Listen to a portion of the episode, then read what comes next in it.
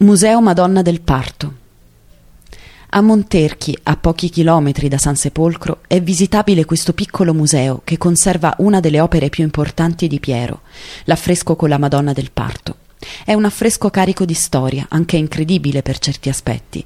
Realizzato fra il 1450 e il 1465 per la chiesa di Santa Maria di Momentano in Silvis, è tradizionalmente legato alla visita che Piero fece in quel borgo che aveva visto nascere sua madre.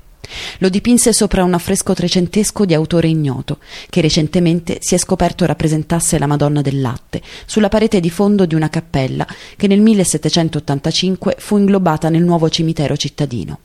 Staccato dalla parete originaria è ora qui esposto.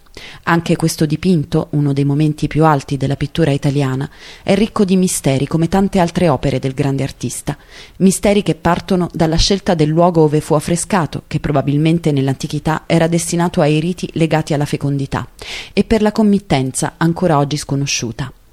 Un'immagine diversa da tutte le altre della Madonna, che si può ben definire unica nel suo genere, certamente nata dalla creatività dello stesso pittore.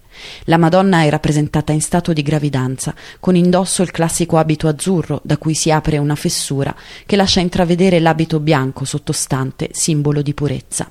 Lei accarezza il piccolo dentro di sé come se volesse ostentare il miracolo della nascita di Cristo.